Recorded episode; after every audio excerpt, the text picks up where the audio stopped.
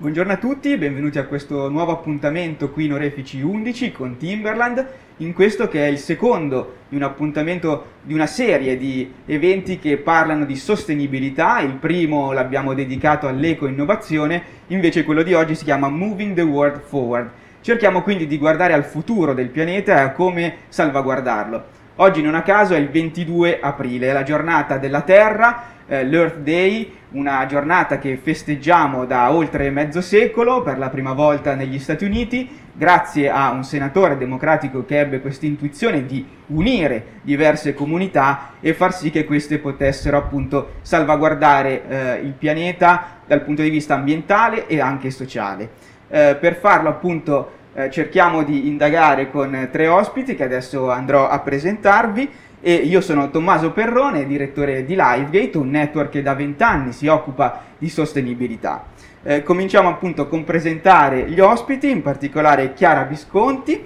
eh, consulente per le risorse umane eh, e presidente di Milano Sport e che però ha a che fare anche con Nascina Nascosta, quindi un luogo in centro a Milano eh, curato anche da Legambiente. E poi Elisabetta Baronio, Sustainability and Responsibility Manager EMEA di Timberland e infine con Federico Rossetti, City Manager di Milano di Too Good To Go, che poi ci spiegherà bene che cos'è e perché soprattutto sei qui oggi con noi. Eh, ci troviamo in Orefici 11, ricordiamo essere uno store, in particolare è un retail store in Cultural Hub in centro a Milano, proprio in via Orefici, dove si cerca di unire sia la parte eh, legata al digital che al fisico, quindi potete venire a visitare questo, questo posto che cerca di mettere insieme la nuova cultura metropolitana di Milano ehm, seguendo ovviamente tutte le disposizioni del caso, perché ricordiamo che eh, ci sono delle misure strette da eh, rispettare. Anche noi, come vedete, oggi siamo con una mascherina che per la prima volta stiamo, stiamo portando. Abbiamo porta- eh, parlato di comunità, quindi cerchiamo insieme di capire il concetto di comunità sia dal, po- dal vostro punto di vista personale che soprattutto professionale. E quindi chiederei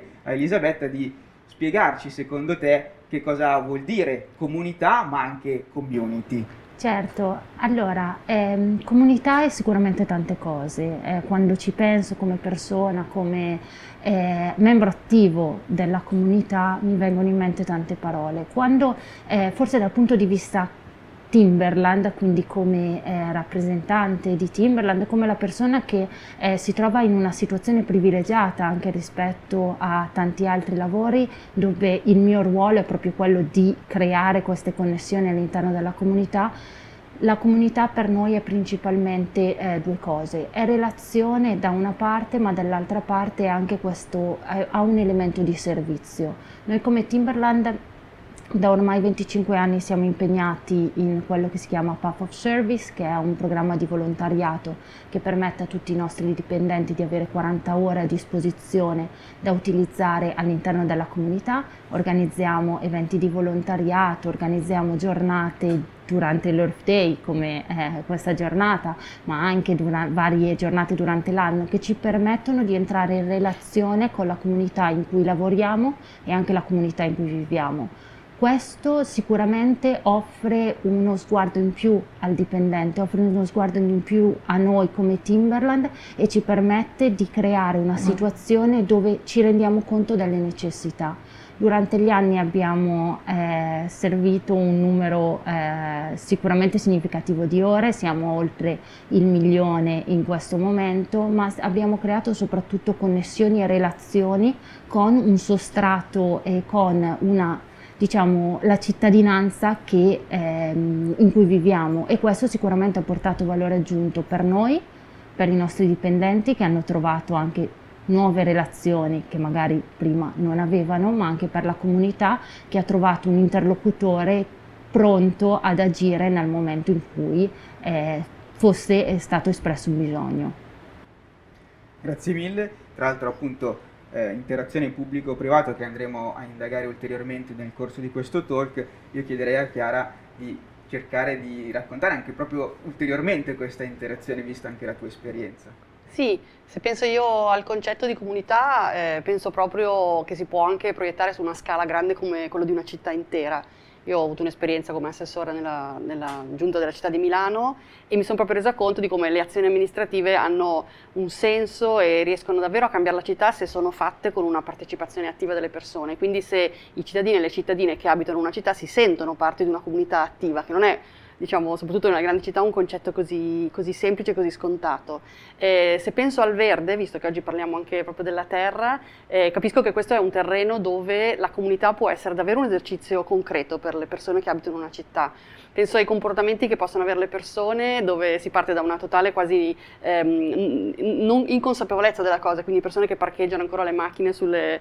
sulle, sulle radici degli alberi, a invece comportamenti che eh, iniziano ad essere più rispettosi e capire no? che il verde può anche essere preservato, a comportamenti invece dove le persone si attivano a Milano c'è questa possibilità di prendersi cura delle aiuole sotto casa, che è un gesto molto semplice per il cittadino, ma anche molto efficace, proprio nel cambiare la percezione della qualità della comunità intera, cioè della propria casa, ma anche delle persone che, che transitano ha esperienze ancora più complesse di collaborazione con l'amministrazione e quindi di costruzione di una comunità. Penso ai giardini condivisi, ne sono stati fatti tanti a, a Milano e sono proprio espressione di una progettualità e una cooperazione tra pubblico che mette a disposizione in questo caso il territorio e privati cittadini che si attivano per eh, rendere un, un, luogo vivibile e, e, via via progetti ancora più, più, più, strutturati, penso ai grandi parchi e appunto le iniziative che Lega Ambiente ma anche altre associazioni fanno da anni, proprio per, secondo me, cementare, uso una parola sbagliata sul verde, ma davvero per, per dare luoghi do, dove le relazioni possono essere non solo di fruizione ma anche di cura attiva. La comunità secondo me si costruisce quando le persone sentono che con le loro azioni possono fare delle cose e il beneficio che si genera va oltre la stessa persona e quindi va su, una, su un ambito più ampio. Tra l'altro proprio in questi giorni abbiamo visto diverse foto su, su Facebook di cittadini che hanno scelto di occuparsi di certo. uno spazio sotto casa proprio per toglierlo alle macchine. Certo, che è un'azione tra l'altro che magari viene anche un po' dibattuta, nel senso che uno dice dovrebbe farlo l'amministrazione. Io credo che invece proprio questa sinergia pubblico-privata intesa proprio sulle cose pratiche, sull'aiuola sotto casa, sia la dimostrazione più grande di come ci si possa prendere cura di un, di un patrimonio comune e quindi sentirsi comunità, perché comunità bisogna proprio sentirsi parte, no? E questa è la cosa più bella bella, credo, della comunità.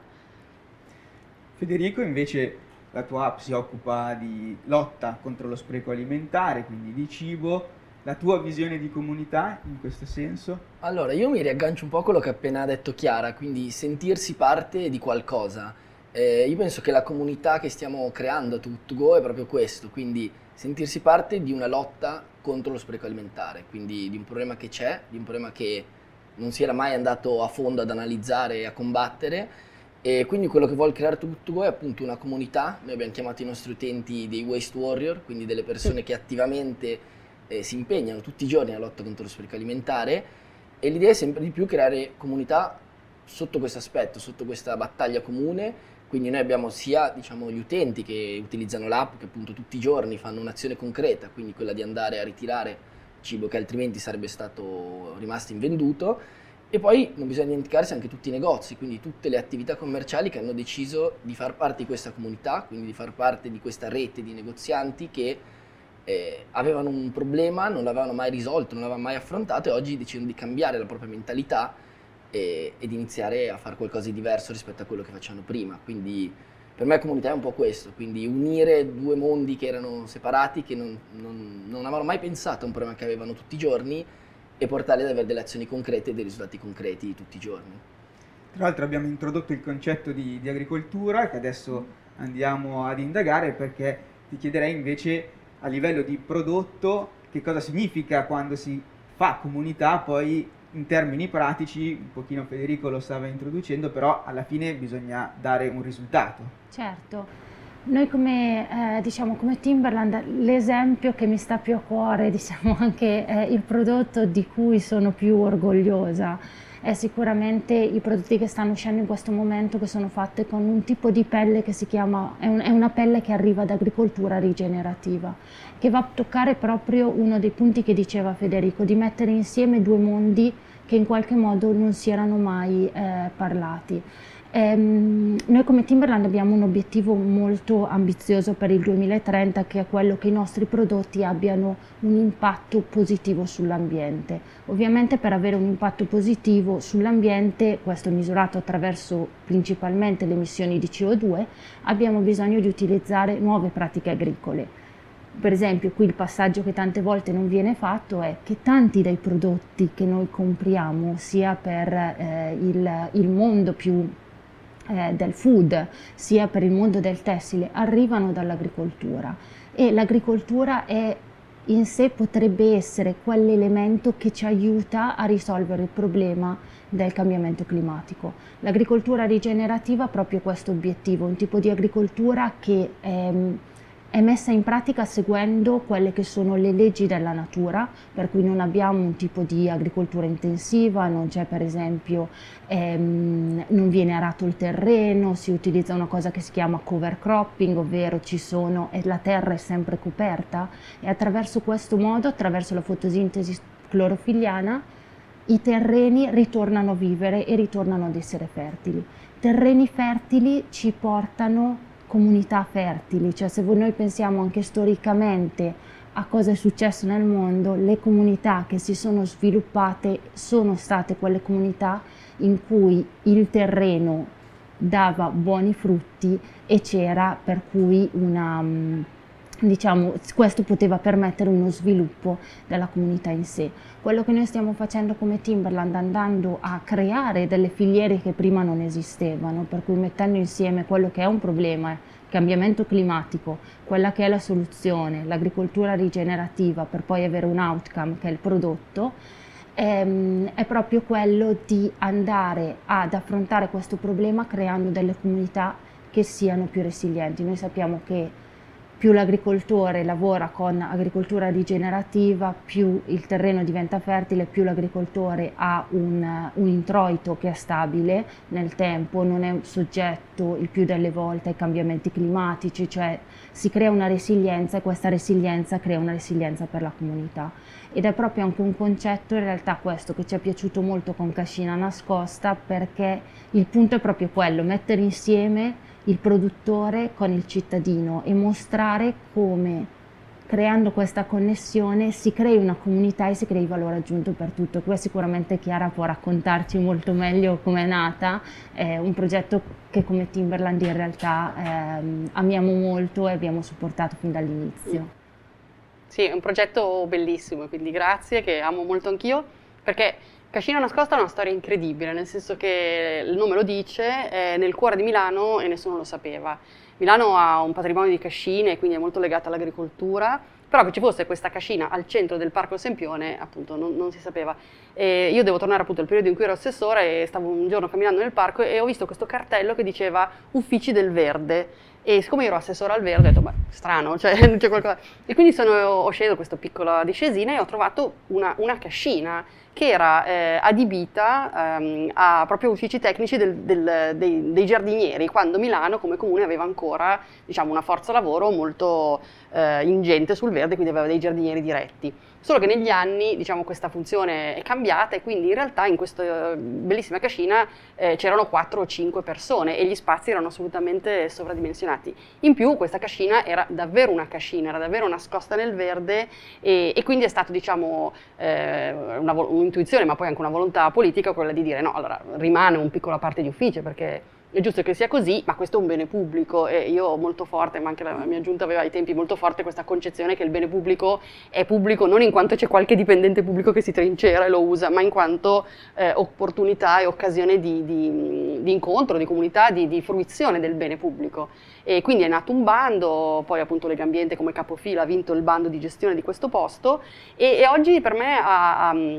un posto bellissimo che invito tutti ad andare a vedere proprio perché è, appunto, è molto è attivo, ha una serie di progetti che vanno dalla ristorazione alla, alla, all'accoglienza dei bambini, agli orti che appunto adesso verranno eh, portati dentro, c'è un mercato, si può, insomma, si può stare nel verde e la cosa che a me piace molto è che appunto è una cascina centrale a Milano che può essere anche simbolicamente il punto di arrivo di tutta una serie di, di prodotti che vengono anche coltivati davvero vicino nel, nella, nella, nella, nella, fascia esterna, insomma diciamo Milano milanese e, e, l'idea che ci sia la possibilità di, di, di, portarli, di mostrarli o comunque di fare un collegamento che può essere anche solo di, di, pensiero, poi anche invece di prendere la bicicletta e dal Parco Sempione uscire e andare verso l'agricoltura che davvero è a, a pochi metri dalla, dalla, dal Duomo di Milano. E quindi ha questa forza valenta, valenza secondo me simbolica ma invece anche pratica di poterla usufruire. Io ogni volta che un bene pubblico, ripeto, diventa luogo eh, comunitario, proprio una parola che, che, usavamo prima,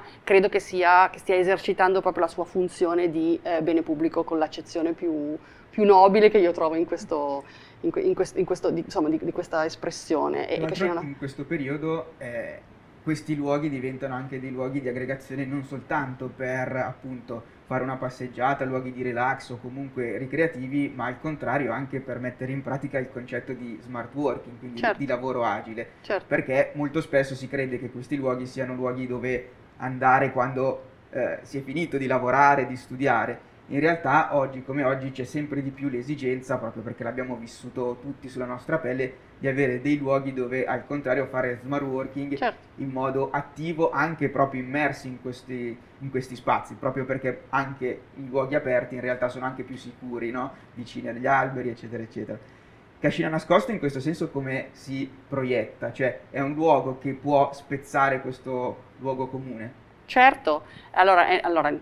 L'invito di nuovo ad andare a vederlo perché è un luogo ideale, nel senso che è, nascosta ma raggiungibile, ma è anche protetta, quindi me lo immagino davvero come un luogo, e lo è già così, un luogo dove si possa ecco, tenere insieme le funzioni diverse che le singole persone hanno nella propria vita e uscire un po' da quel luogo comune che racconti tu, per cui eh, nel verde ci si va a riposare e invece si lavora dall'ufficio. Noi tutti stiamo vivendo un periodo di trasformazione pazzesco, il lavoro agile finalmente, io sono una appassionata da, da decenni di questo modo di lavorare, finalmente è diventato il modo di lavorare del, del, del, mondo intero e sono sicura che non si tornerà neanche più indietro da questo modo di lavorare. Il lavoro agile ha una connessione fortissima con la terra perché se c'è un modo di rispettare l'ambiente, la terra, è proprio quello di non usare in modo scellerato eh, appunto le, le, le, nostre ore lavorative, no? correndo tutti nello stesso momento con la macchina nello stesso luogo, ma provare ad avere anche un impatto individuale un pochettino più eh, attento e, e, e, e appunto anche diversificato nel tempo e nello spazio con questa concezione nuova di lavoro, l'abbiamo visto tutti, i luoghi della città diventeranno luoghi dove poter lavorare, se saranno nel verde sarà ancora più eh, piacevole, si, si, si, rilega, si riallaccia al concetto di comunità, ma anche, come dicevo prima, di, di funzione dello spazio pubblico. Eh, la cascina nascosta è un luogo pubblico. Eh, il fatto che possa essere vissuto oltre la sua funzione primaria, che per il nostro immaginario appunto è un posto dove c'è l'orto, fa capire che eh, il, il, il vero concetto del pubblico è usatelo tenendo insieme tutte le funzioni. Eh, il lavoro agile permette di fare questo, eh, credo che tutte le città lo staranno, stanno pensando a come ripensare i loro luoghi, luoghi pubblici, Cascina Nascosta in questo è perfetta.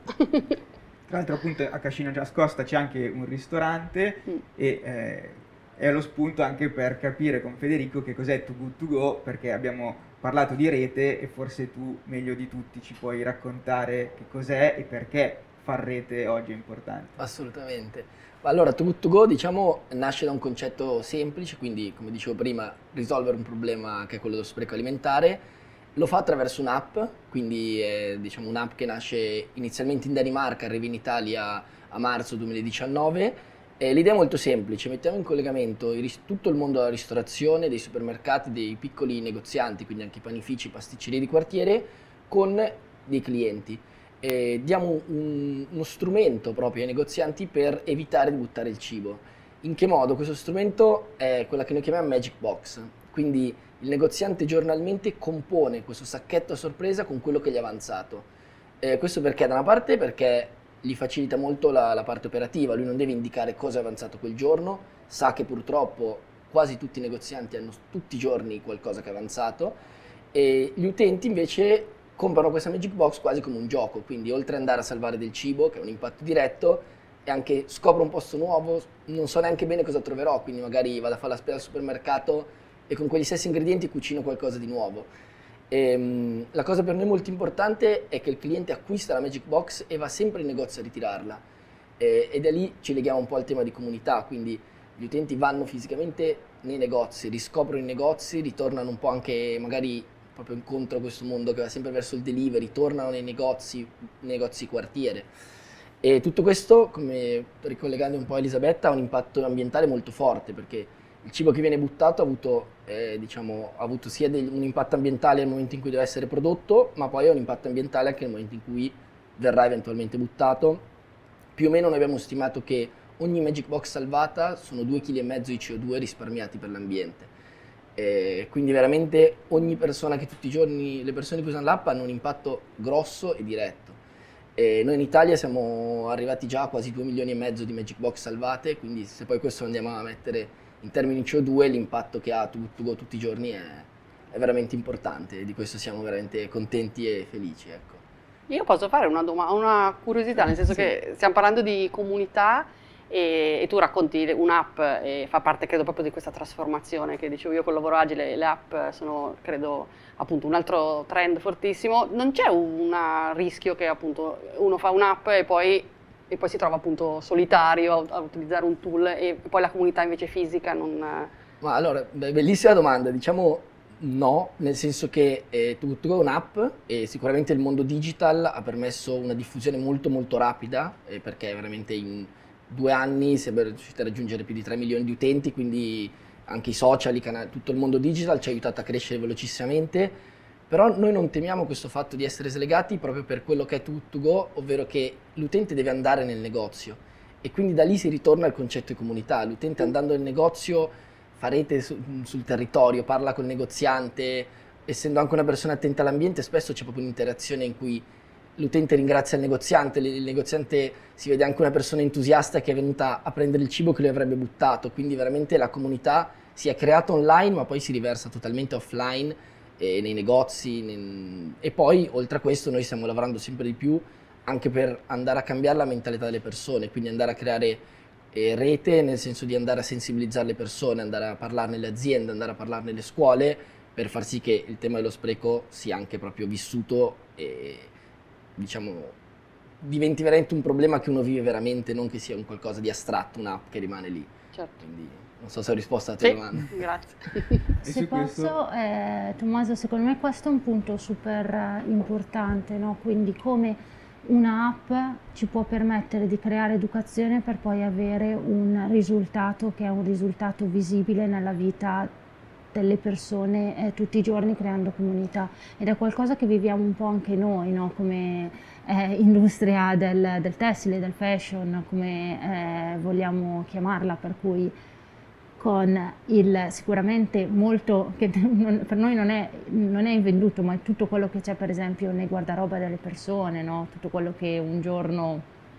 è stato comprato perché piaceva ma che adesso sta lì e non si sa bene eh, come utilizzare. E sicuramente anche tutti questi movimenti che stanno succedendo dal punto di vista digitale stanno creando una nuova consapevolezza nel consumatore che vuole eh, trovare nuovi modi per riuscire a connettere anche il proprio guardaroba e fare in modo che diventi più dinamico e quindi come, come azienda sicuramente stiamo guardando anche in tutti questi ambiti per fare in modo che questi diventino nuove modalità per dare ai consumatori sia un'esperienza fisica che un'esperienza digitale. Io volevo chiederti, Elisabetta, secondo te come, come, pensi possa evolversi il mondo della moda nei prossimi anni? Quindi sia dal punto di vista sostenibilità, ma anche dal punto di vista comunità, che diciamo Timberland penso sia pioniere in questo, però come... Sì, sicuramente questi due elementi andranno sempre più insieme. Noi lo chiamiamo digital, cioè eh, sia l'elemento digitale che l'elemento fisico e per esempio questo store di orefici è uno degli esempi no? dove noi possiamo avere dei luoghi fisici che non sono so- solo il vecchio, eh, vecchio eh, diciamo, negozio in cui una persona entra, fa una transazione, compra qualcosa, ma diventano davvero dei punti in cui le persone possono entrare, possono fare esperienza anche di quelle che sono i valori del brand, quello che il brand rappresenta e il brand allo stesso tempo può essere più vicino alla comunità. Sicuramente vedo una dimensione di circolarità molto grande che sta nascendo anche nell'industria del fashion, di cui molto probabilmente come industria del food voi siete stati tra i pionieri perché forse è anche la cosa più visibile all'inizio che sta arrivando anche da noi dove il consumatore ci chiede sempre più di avere nuovi modi per interagire con, il, um, eh, con i nostri capi e dove sicuramente dovremmo cercare, stiamo cercando modalità per tra- fare una transizione dei modelli di business verso il circolare. Questa è una fase super, super bella e proprio eccitante di tutto quello che sta succedendo nell'industria della moda. Speriamo quindi a questo punto di unire anche un po' tutti i tre puntini, quindi anche Cascina Nascosta che torni presto ad avere anche dei programmi, immagino che siano stati interrotti per la pandemia, adesso non so se eh, a breve riaprirà perché appunto c'è un ristorante, quindi eh, non credo che in questo momento si possa andare, però il progetto era proprio sì. quello, cioè di creare un palinsesto, un programma di eventi per unire digitale e fisico. Sì, non solo riapre adesso appunto la parte già aperta, ma c'è un, un progetto che è già avanzato di andare anche a rendere fruibile un'ulteriore porzione della cascina con un grande sala auditorium per poter appunto fare una serie di cose diverse, con una ciclofficina, perché insomma tantissime persone poi convergono nel parco in bicicletta, quindi è un progetto che anche grazie a Timberland è nato, è solido e, e, e pian piano si, si evolve e la, ripeto, la cascina è molto potenziale, è molto bella e quindi tutti questi usi che pian piano andranno a affiancarsi uno all'altro la renderanno un luogo ideale per fare tutto quello di cui stiamo parlando, cioè proprio un, un centro comunitario dove le persone potranno arrivare e, e, fare tutta una serie di cose. Il progetto è, ripeto, molto solido e sta andando avanti bene. Tra l'altro è molto bello che appunto questo dialogo poi alla fine ci ha portato a definire la differenza, anche se in realtà è la traduzione letterale di comunità e community, perché sempre di più in questi anni abbiamo usato la parola community in senso social, quindi come dicevamo prima digital, però in realtà la parola comunità riscoprirla oggi ha dato un significato completamente diverso, cioè l'abbiamo proprio rapportato a dei luoghi e a delle persone. Non so se su questo avete altro da aggiungere, però a me questa cosa tra l'altro da giornalista molto colpito perché abbiamo notato in questi mesi proprio una differenza anche di uso e di termini. Io direi che la eh, conversazione può giungere al termine. Oggi ricordiamo giornata della Terra che in qualche modo eh, abbiamo anche cercato di eh, metterla in chiave positiva. Noi sappiamo che di solito d'estate c'è un'altra data che è l'Overshoot Day che festeggia, diciamo così, anzi celebra purtroppo in senso negativo eh, la fine delle risorse che la Terra mette a disposizione in un anno, quindi noi siamo in debito a partire da luglio, agosto, poi a seconda dell'anno, eh, con la Terra, iniziamo a sfruttare risorse che effettivamente la Terra non ha. Invece la giornata della Terra forse è l'altra faccia della medaglia, quella che cerca di mettere invece in luce delle eh, attività positive e queste che abbiamo raccontato forse sono veramente, eh, diciamo così, quelle che Milano degnamente dovrebbe valutare ma soprattutto eh, mettere in esposizione, soprattutto oggi che le città stanno subendo eh, un periodo non proprio negativo. Vi ricordo che questa conversazione si può ascoltare come podcast eh, su Spotify di Orefici 11, ma anche su Instagram